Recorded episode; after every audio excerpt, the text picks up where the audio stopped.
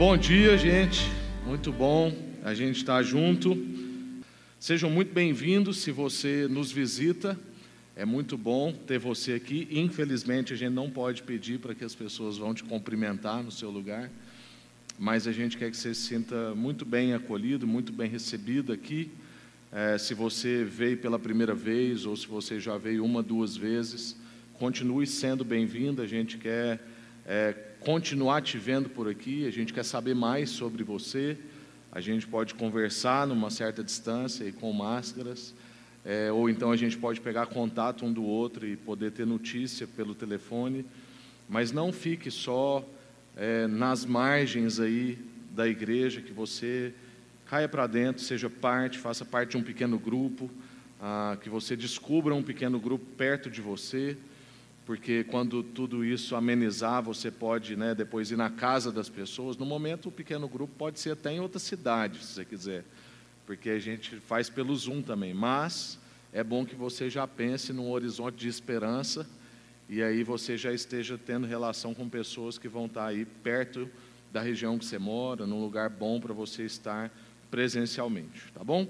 Todo mundo que está aí com a gente online, seja muito bem-vindo. Eu vi, inclusive, que o Dani nosso querido pastor lá de São Paulo, pastoreou uma igreja Sal da Terra chamada Doca 12, estava com a gente aí, não sei se ele ainda está, mas um grande abraço. Pastor Marcos estava com a gente, está lá em Uberlândia com a família dele.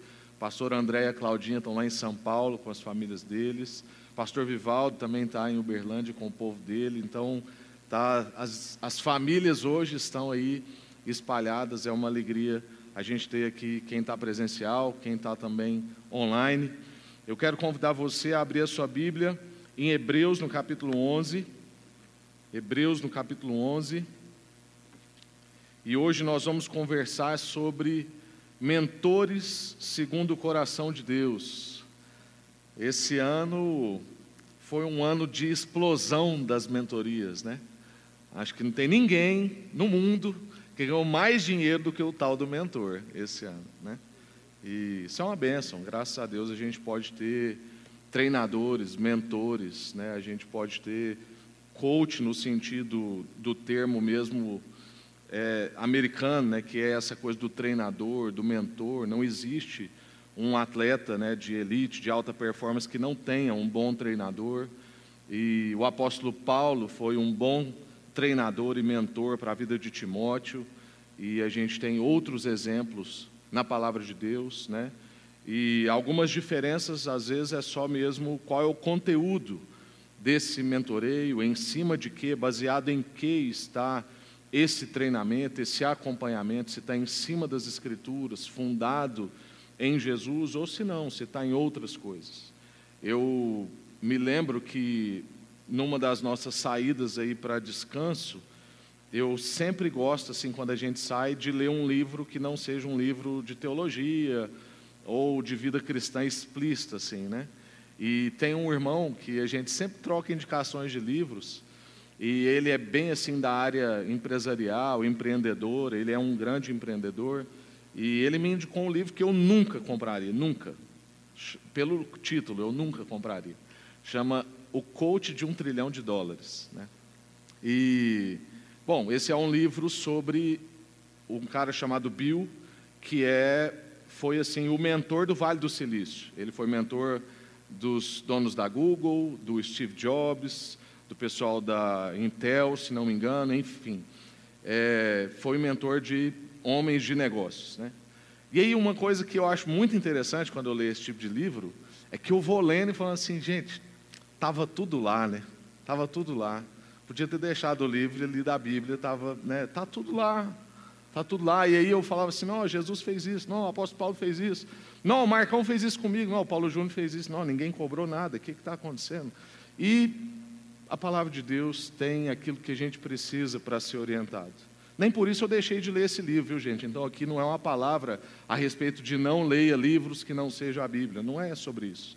É sobre o quão é bom a gente se espantar com o fato de que está tudo lá. Deus deixou para nós aquilo que a gente precisa, e isso é tão maravilhoso, né? Uma das coisas que a gente percebeu no início da pandemia, eu já compartilhei isso aqui com a liderança, eu não sei, acho que eu não compartilhei isso com vocês, né? É, é que no início da pandemia tiveram, se não me engano, dois pastores americanos, um deles gosta muito de estatística, que é o Ed Stetzer, e eles fizeram uma entrevista com pastores europeus, porque no início da pandemia a Europa viveu isso antes dos Estados Unidos e antes de nós. E esses pastores perguntaram para os pastores europeus: o que, que vocês podem ajudar a gente? O que, que a gente não viu? O que, que vocês já perceberam, já lutaram e que vocês podem ajudar a gente a começar na frente? E eles falaram assim: os cristãos não sabem lidar com as suas Bíblias sozinhos, logo eles não conseguem ser líderes dos seus lares, não conseguem ser líderes das suas comunidades e estão todos desesperados. Porque no momento de desespero olham para quem tem esperança e esperam de nós que a gente saiba como esperançar, como o Vitor disse aqui. Como conjugar esse verbo? Como ter esperança? Para onde a vida vai? Que rumo a vida tem? Como é que a vida funciona quando as coisas que nos eram aparente garantia não estão mais lá? Então, no início da pandemia, ficou evidente para nós que havia um déficit no discipulado, as pessoas não sabiam lidar com as suas Bíblias, as relações delas eram frágeis, e por isso tantos casamentos acabaram na pandemia. Por isso, tantas amizades foram desfeitas na pandemia. Por isso, pessoas, na verdade, nem desfizeram amizade porque descobriram que não tinham amigos. Tinham colegas de hobby, colegas de trabalho. Mas que quando vem uma situação como essa, cada um fica na sua e ninguém quer saber como é que você está. Porque está cada um tão preocupado de si mesmo que não dá tempo para olhar para quem está fora dele ou dela. E como as relações são frágeis, não é diferente com Deus. Porque é o seguinte, é uma lógica, se a sua relação é forte com Deus, a sua relação é forte com as pessoas. Mas se a sua relação é frágil com Deus, a sua relação também é frágil com as pessoas. E o início da pandemia revelou isso para nós. Aí a gente entrou na pandemia e foi tendo um, um, durante que ainda está até hoje. E o durante a pandemia foi isso que a gente já brincou aqui o boom dos mentores, o surgimento de vários salvadores, orientadores, tutores, homens e mulheres que supostamente sabe para onde a vida vai, como é que conduz a vida. E além disso, não só o surgimento desses, mas é porque surge também por causa de uma demanda, há também uma fome por orientadores. Há uma fome por mentoreio. Há uma fome por ter alguém que pega na minha mão e me conduz por um caminho. E aí surgem perguntas para nós: quais os mentores a gente segue? Qual o mentor que a gente quer? Se você pudesse ter um almoço, um café ou um jantar, com quem seria? Porque quando você entra nesse mundo, e eu entrei, viu gente, porque como um bom pastor, eu quero saber qual comida as minhas ovelhas estão comendo, além da minha. Porque às vezes a pessoa passa na casa da mãe e come lá um biscoitinho de queijo, come um queijinho fresco, toma um cafezinho feito na hora, ou então come uma salada, a mãe põe lá uma bacia de fruta. Toda vez que vai lá na minha mãe é isso. Os meninos amam morango, melão, aí coloca. Só que aí sai de lá, a gente passa num fast food. E aí depois a gente passa mal. E a gente pode confundir se a gente passou mal com o melão, achando que estava estragado. E raramente a gente pensa que pode ter sido fast food. Então a gente não tem a ilusão de que as ovelhas comem só daqui. O melãozinho, o moranguinho, a uvinha, não. A gente sabe que rola uns fast food rolam uns churrascos assim, que tem mais gordura do que carne, sabe? A gente sabe disso. E aí a gente entra, porque, poxa vida, eu preciso entender o que está acontecendo. E eu sei que nesse mundo existe muito disso. Quanto você pagaria por um almoço com fulano de tal? Quanto você pagaria por um café com a fulana de tal? Quanto você está disposto a investir nisso?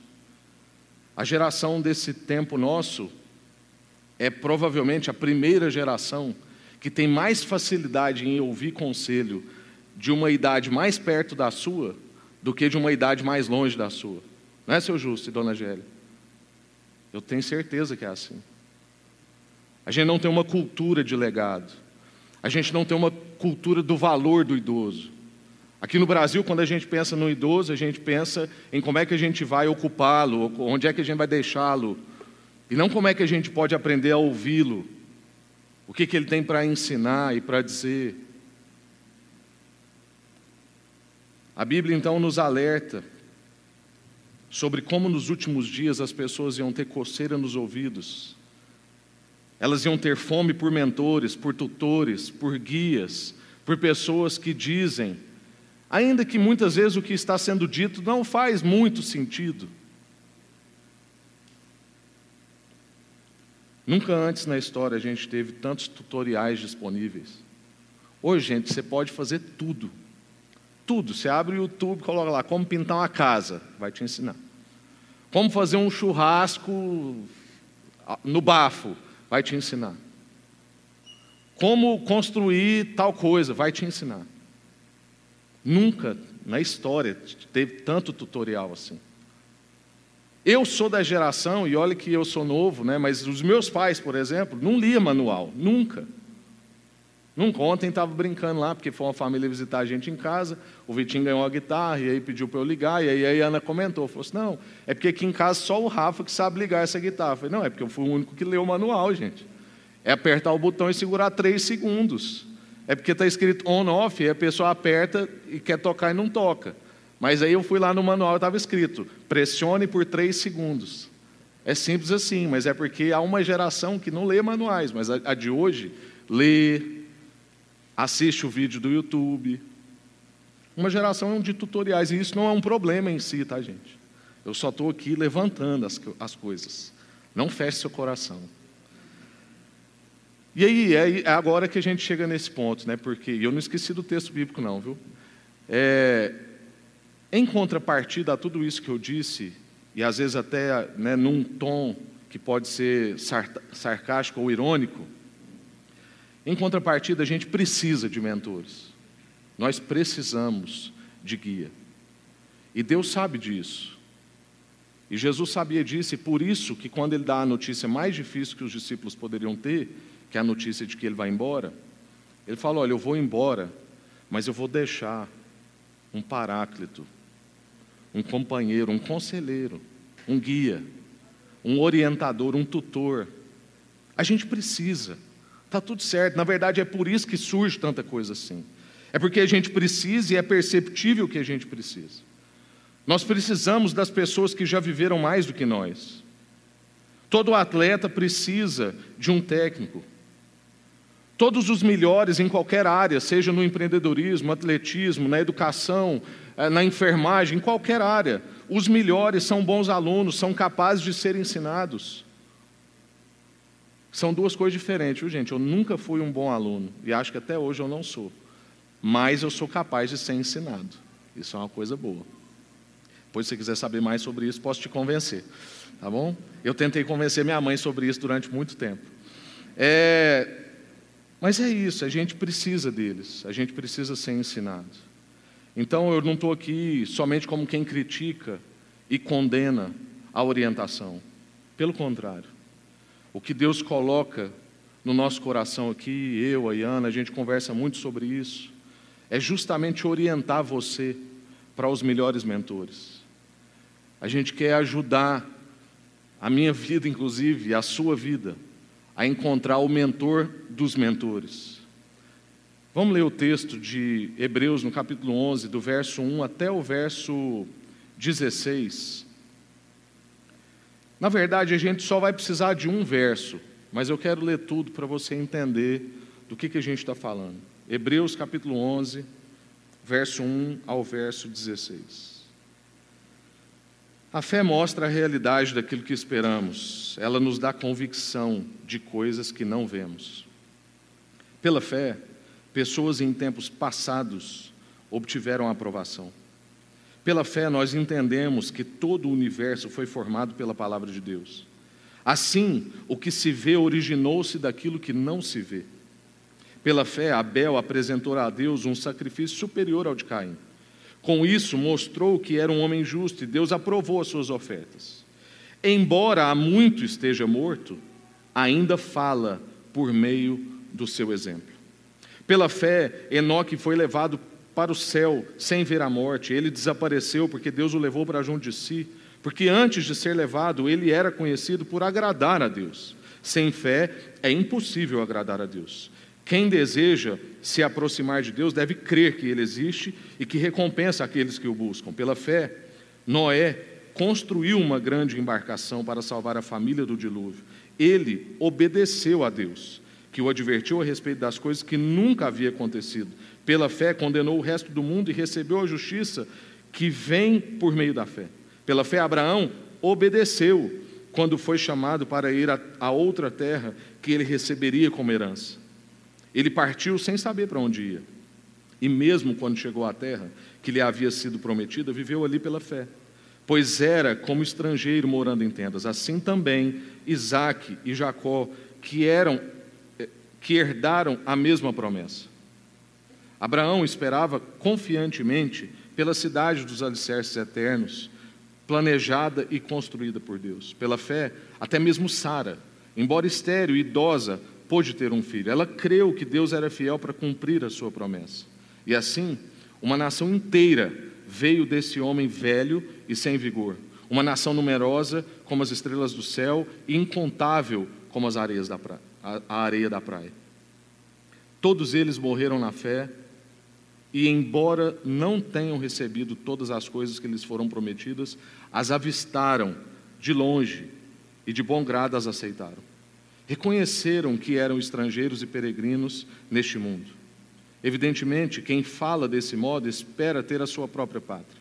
Se quisessem, poderiam ter voltado à terra onde saíram, mas buscavam uma pátria superior, um lar celestial. Por isso, Deus não se envergonha de ser chamado o Deus deles, pois lhes preparou uma cidade. Amém. O que, que esse texto fala? Esse texto fala de vários heróis da fé e continuaria falando se a gente fosse até o final do capítulo. Fala de pessoas que já viveram antes de nós, fala de histórias de fé no meio de circunstâncias difíceis, no meio de ah, momentos desesperançosos, no meio de catástrofes, de perseguições, de desesperança, pessoas que viveram na promessa de um rei por vários anos, por vários séculos, e esse rei nunca aparecia, mas esse povo mantinha a fé. Pessoas que não receberam tudo o que lhes foram apresentado e nem por isso ficaram murmurando de mimimi e deixaram a sua fé de lado. Pessoas que avistaram de longe, pessoas que aprenderam com a história de outras pessoas, como a gente tem falando de Abraão e depois emenda ali Jacó e emenda Isaac e coloca todo mundo dentro da promessa, porque essas pessoas viram quem veio antes, viram a fidelidade de Deus com eles, aprenderam com essas pessoas. Há um legado, há uma história. A primeira coisa que eu quero então enfatizar com vocês é que existem vários mentores na Bíblia. E esses são os mentores segundo o coração de Deus pessoas que viveram antes de nós, pessoas que experimentaram coisas de nós, coisas antes de nós, e como nós, e que ainda falam. E o texto, né, o verso que eu disse que marca a mensagem de hoje, é justamente o verso 4 que vai dizer: Pela fé, Abel apresentou a Deus um sacrifício superior ao de Caim, e com isso mostrou que era um homem justo, e Deus aprovou as suas ofertas.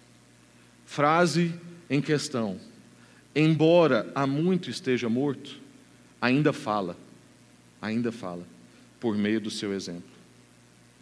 Abel fala, gente. Ele foi o primeiro homem do planeta a morrer.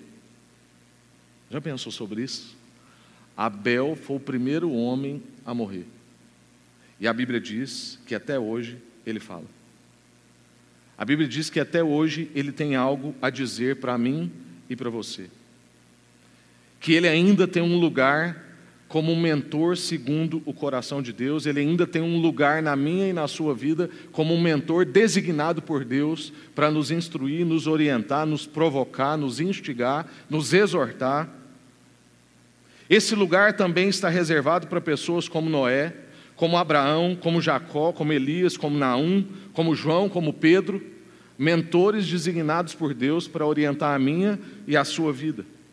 Da mesma forma, mulheres como Sara, Débora, Ruth, Noemi, Maria, Marta, vários personagens que falam ainda hoje. Mentores designados por Deus para orientar, tutoriar, mentorear, guiar a minha e a sua vida. E essas pessoas estão aqui, aguardando para orientar você, aguardando para ensinar, para corrigir, para encorajar, como mentores e mentoras de Deus. Eles estão aí na sua Bíblia e aqui na minha Bíblia. Quando então você precisar tomar uma decisão difícil, é provável que Abraão tenha algo para te dizer. A decisão de às vezes mudar de cidade, né, Alexandre? A decisão de ter que mudar de empresa, a decisão de ter que mudar completamente o foco do seu trabalho, não é, Rafael? que deixa de vender medicamento veterinário. E não só mudar a área, como mudar também o sustento. E tantas pessoas já tiveram que fazer isso antes. Aí você vai e consulta. Consulta pessoas como Abraão, como José, como Moisés, como Davi. E aí eles vão aparecer para te instruir em como tomar uma decisão difícil, mas cheia de fé, confiante de que o Senhor está com você. Pessoas que vão te ajudar a ver sinais, se isso é de Deus mesmo ou se isso não é de Deus. Eu me lembro aqui, né, Taline, no dia que a gente fez aqui, nos dois dias que nós fizemos a leitura bíblica, 20 horas de leitura bíblica, e a gente saiu para comer aqui depois. E foi muito interessante, porque a gente tinha tido aqui, assim, uma overdose de leitura bíblica. Naquele dia a gente tinha feito das 17 às 22, né, cinco horas de leitura bíblica.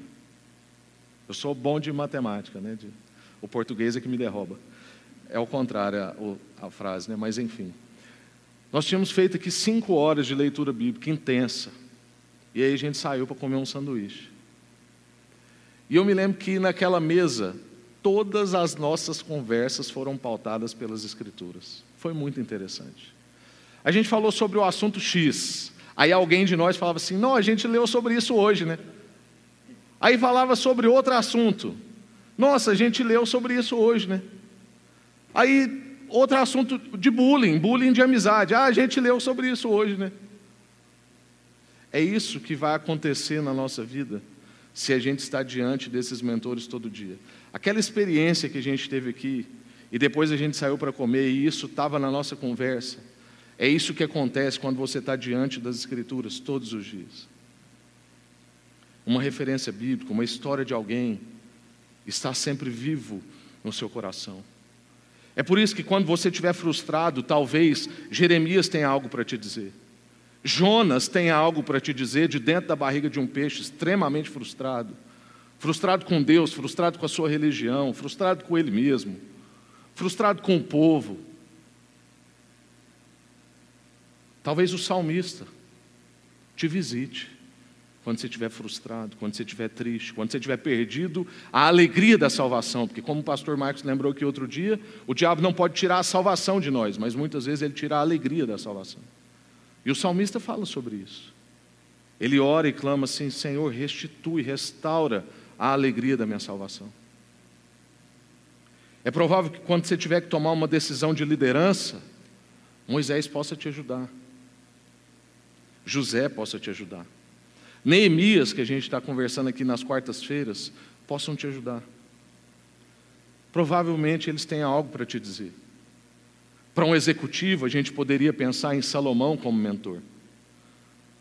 Para um pastor, numa realidade difícil, com ovelhas complicadas, a gente poderia pensar em Moisés. Alguém teve uma igreja mais difícil do que Moisés? Só Jesus, que tem nós, né? Mas tirando Jesus, Moisés é campeão. Então, um pastor que estiver reclamando, um momento difícil, Vai lá consultar Moisés, provavelmente ele tem alguma coisa para dizer para nós. Um profissional, a gente tem Lucas, o médico, ou a gente tem Daniel, o funcionário público. Para um educador, a gente tem o apóstolo Paulo, incansável nos seus ensinamentos. Dilemas na maternidade? Não, esse assunto não está na Bíblia. Vai falar com Sara, vai falar com Maria, mãe de Jesus. Provavelmente eles têm alguma coisa para te dizer. Procure essas pessoas, faça pergunta para elas. Elas estão aí para nos ensinar. Quais mentores você procura? Quais mentores você procura? Onde que você tem colocado o seu tempo? Onde é que você tem investido o seu dinheiro na busca por mentoreio, orientação, guia, tutoria? A quem você tem dado ouvidos? E aí aqui não é uma questão de uma coisa ou outra. Pode ser uma coisa e outra, mas eu acho que a nossa balança anda bem desequilibrada nessa coisa. E está muito para o lado da outra coisa. E a segunda coisa que eu quero falar com você é que a gente tem o mentor dos mentores. Então a primeira coisa é que a Bíblia contém mentores segundo o coração de Deus. Eles estão aqui na minha e na sua Bíblia. E a segunda coisa é que a gente tem o mentor dos mentores. A Trindade, o Espírito que habita em nós, Jesus que recebeu a nós e o Pai que enviou tanto o Filho quanto o Espírito. Nós temos o mentor dos mentores. Abre sua Bíblia em João, no capítulo 15. Nós vamos ler do verso 1 até o verso 7. João, no capítulo 15, o texto da videira verdadeira.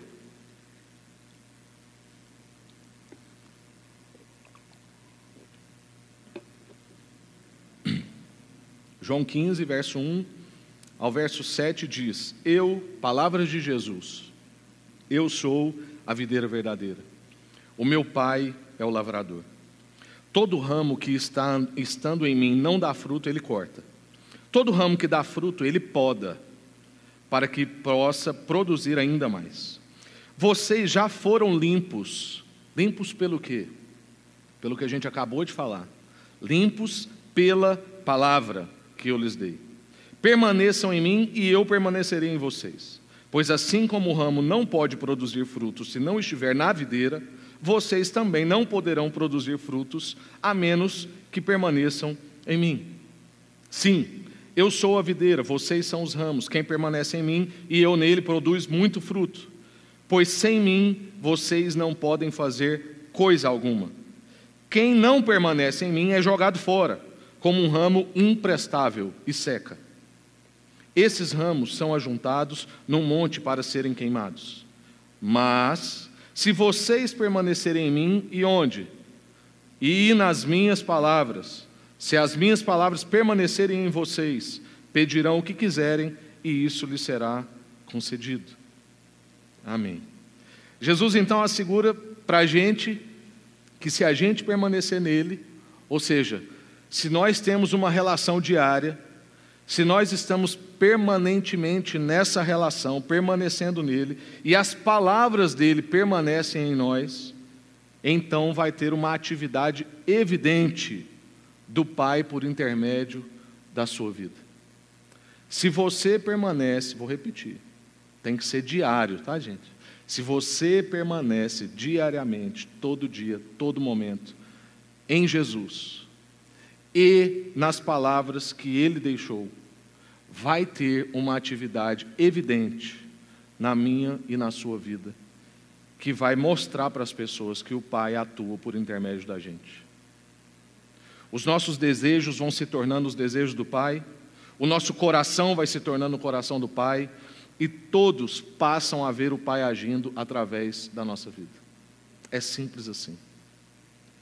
A principal ferramenta que o Pai usa para podar a minha e a sua vida, e a poda é um negócio às vezes doloroso, mas que funciona para o crescimento, que funciona para um crescimento ordenado, alinhado, para o lugar que quer que cresça.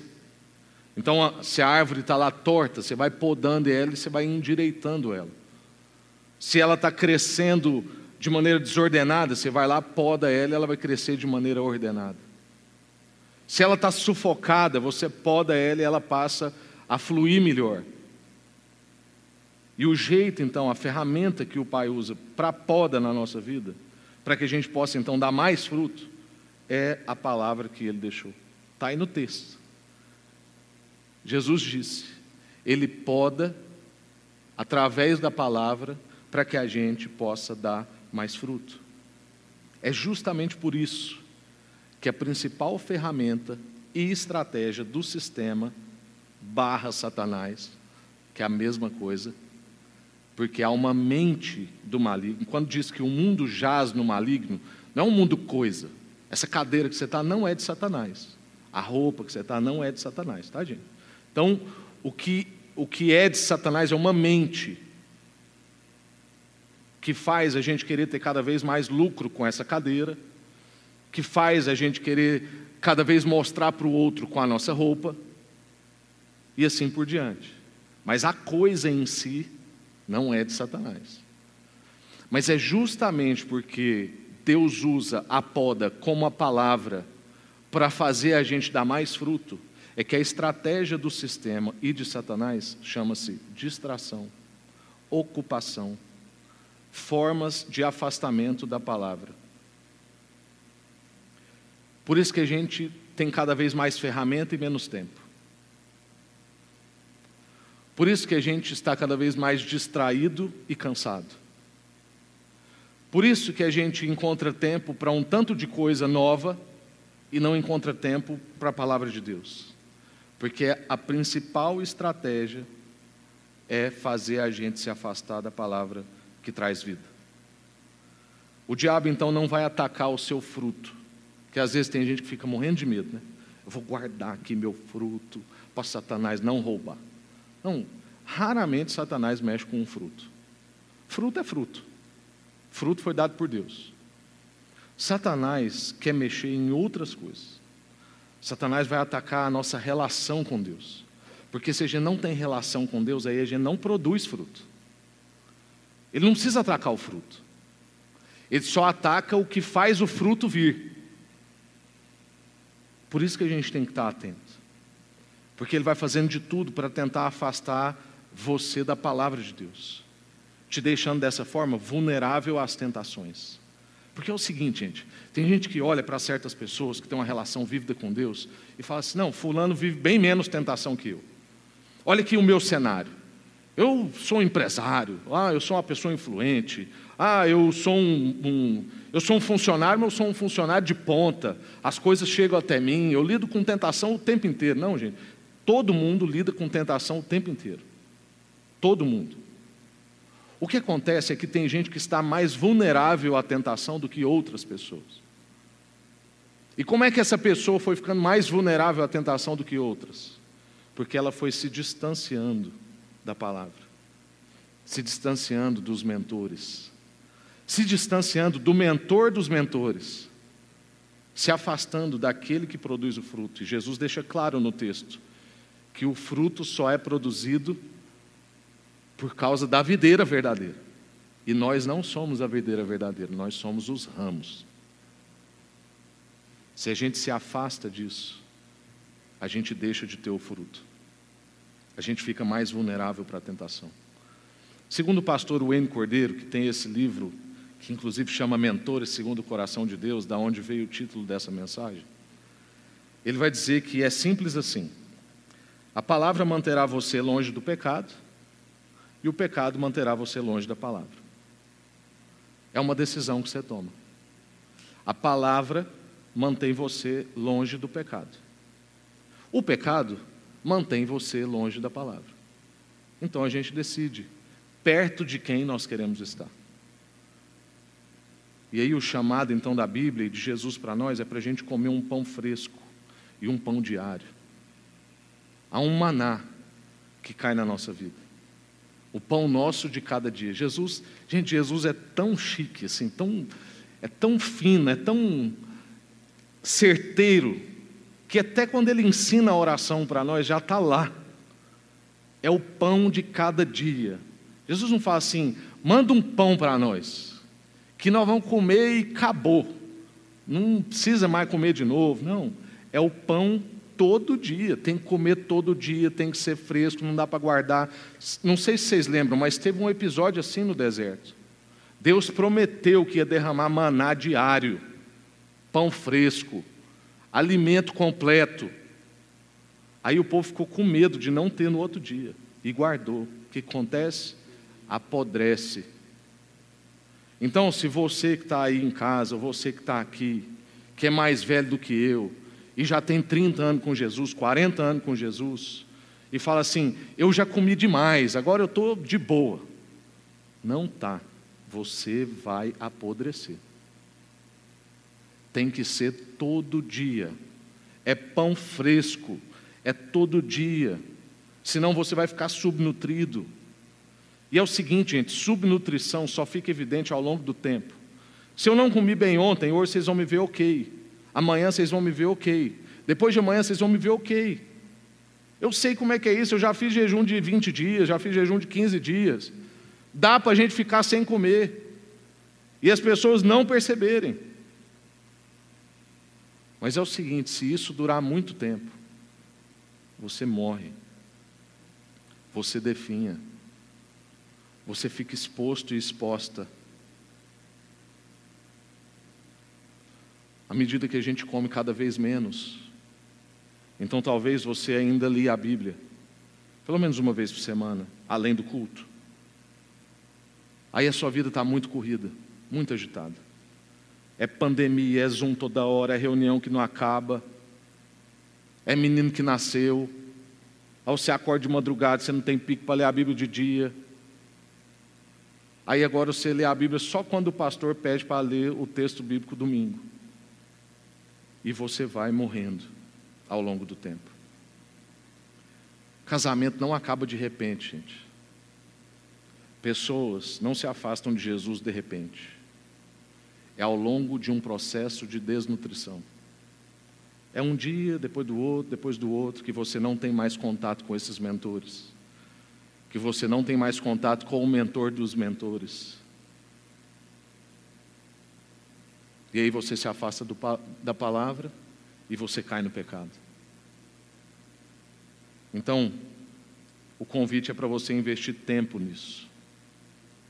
E aí talvez você diga, eu não tenho tempo, é como você acabou de falar, Rafael. É Zoom toda hora, é reunião toda hora, é o menino que chora, é o marido que demanda, é a esposa que quer tal coisa, é o cachorro que late. Eu tenho amigos que não têm tempo para nada, gente, mas faz crossfit três vezes por semana. Eu tenho meus amigos da trilha, eu não tenho moto mais, mas eles continuam sendo meus amigos, eles não me tiraram do grupo, de vez em quando eu até faço alguma refeição com eles. São empresários, gente cheia de problemas para resolver, tem enormes desafios nas suas casas, mas eles conseguem fazer trilha de duas a três vezes por semana. Eu falei isso para meu primo anteontem, ele falou assim: que horas? Eu falei: ah, eles chegam lá mais ou menos umas três, três e meia. Aí ele falou assim: não, mas tem, usa farol? Eu falei: não, não é da madrugada, não, só é da tarde. Povo cheio de problemas, gente. Povo que tem que pensar estratégia. Gente que não cabia mais nada na agenda. Mas aí ele conseguiu fazer um curso sobre investimentos. E agora ele vigia a bolsa de valor todo dia, diariamente. Tipo, tinha que ser com o maná todo dia, mas ele consegue fazer todo dia outra coisa. Dentro de um tempo que era inexistente. Por quê? Porque geralmente a gente encontra tempo para as coisas que a gente considera importante e agradável. Invista tempo nisso que a gente está compartilhando. Jesus fazia isso. Ô, gente, você pensa a pessoa que tinha que resolver o mundo, o mundo, em três anos. Jesus tinha que resolver o futuro da humanidade. O futuro não, a eternidade, porque ele tinha que resolver o que estava para trás que tinha um tanto de gente que ficou para trás, tinha expectativa, a gente leu em Hebreus. Tinha Abraão, tinha Noé, tinha todo mundo. Tinha que resolver um tanto de coisa para trás, tinha que resolver um tanto de coisa para frente, fora as demandas que estavam ali nele o tempo inteiro. E a Bíblia vai dizer para nós em Mateus capítulo 14, 23, não precisa abrir, que diz o seguinte: depois de mandá-las para casa, Jesus subiu para um monte sozinho a fim de orar. Quando anoiteceu, ele ainda estava lá sozinho. Marcos 1,35 vai dizer assim: no dia seguinte, depois de ele ter feito um monte de milagre, antes do amanhecer, Jesus se levantou e foi para um lugar isolado a fim de orar. Jesus arrumava tempo. E orar a gente acha que é falar, né? Mas orar muitas vezes é ouvir. Na nossa relação com Deus, quem tem mais para falar, gente? Nós ou Deus?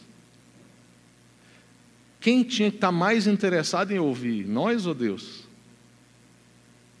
Orar é também pegar a sua Bíblia e ouvir o que esses mentores têm para te dizer. Ouvir o que, que o mentor dos mentores tem para falar. Era isso que Jesus fazia. Por isso que quando Jesus respondeu Satanás, ele respondia com outro texto bíblico. Ou seja, ele respondia com oração. Porque no tempo dele, visitando aqueles mentores que viveram antes dele, ele foi ganhando aquilo. E nos momentos de decisões difíceis, como era aquela conversa com Satanás, os mentores estavam ali do lado dele. E ele podia então falar assim: Ó, oh, meu mentor aqui falou tal coisa, eu sei que você está falando tal coisa, mas tem esse outro mentor aqui, ó. Confronte seus mentores. Eu sei que a gente vive no meio de muita barulho, de muito barulho, de muita conversa, é solicitação de filho o tempo inteiro, o cônjuge, os aplicativos, é toda hora uma mensagem que chega, tem cachorro, tem conta, tem preocupação, tem as tarefas do dia. E eu não estou falando para você se esquivar dessas coisas. Seja homem, seja mulher. Não dá para fugir dessas coisas, tem que socorrer tem que atender o filho, tem que trabalhar. Tem que fazer as coisas. Não é isso, não, não é para você se esquivar disso. Mas o que a gente está falando aqui é o seguinte: nós precisamos proteger a parte mais importante. Tem que fazer as outras coisas, mas tem que proteger a parte mais importante, a parte que nos liga com o nosso Pai, a parte da nossa relação com Ele. E eu vou concluir.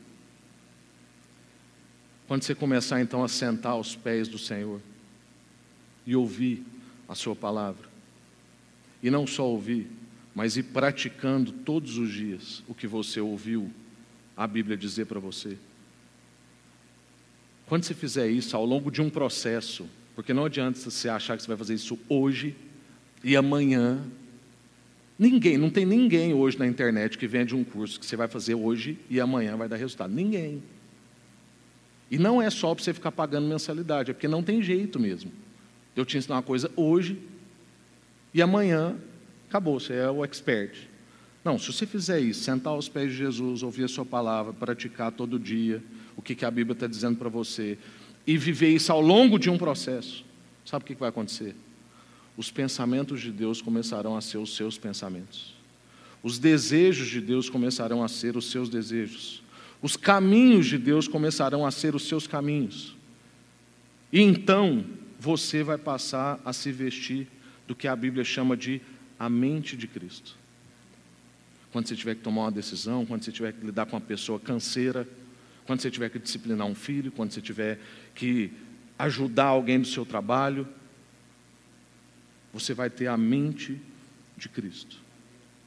Em Atos, no capítulo 4, tem um verso que vai dizer o seguinte: Quando os membros do conselho viram a coragem de Pedro e João, João ficaram admirados, pois perceberam que eles eram homens comuns, homens iletrados, sem instrução religiosa formal alguma. Reconheceram também que eles haviam estado com Jesus.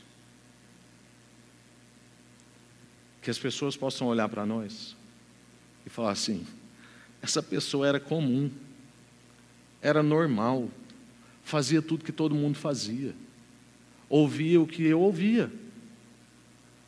Mas agora, parece que ela esteve com Jesus. Essa conclusão final aqui é a conclusão que a gente tem que buscar. Reconheceram também que eles haviam estado com Jesus. Então eu quero te encerrar te fazendo uma pergunta.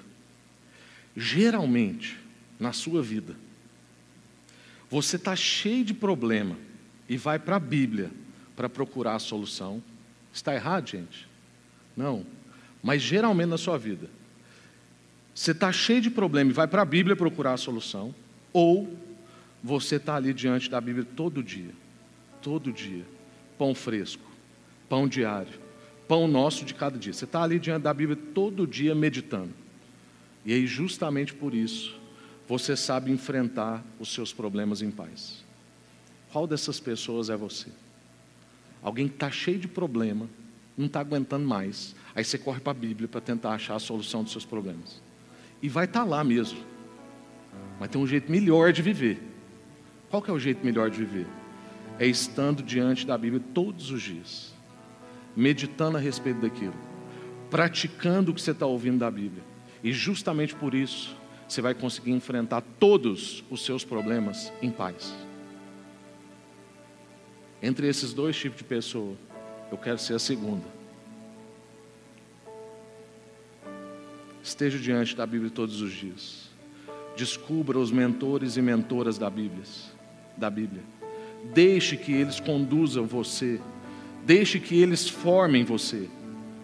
Invista tempo para estar todos os dias diante do mentor dos mentores em 2021. 2021 está aí dentro das suas resoluções, coloca lá.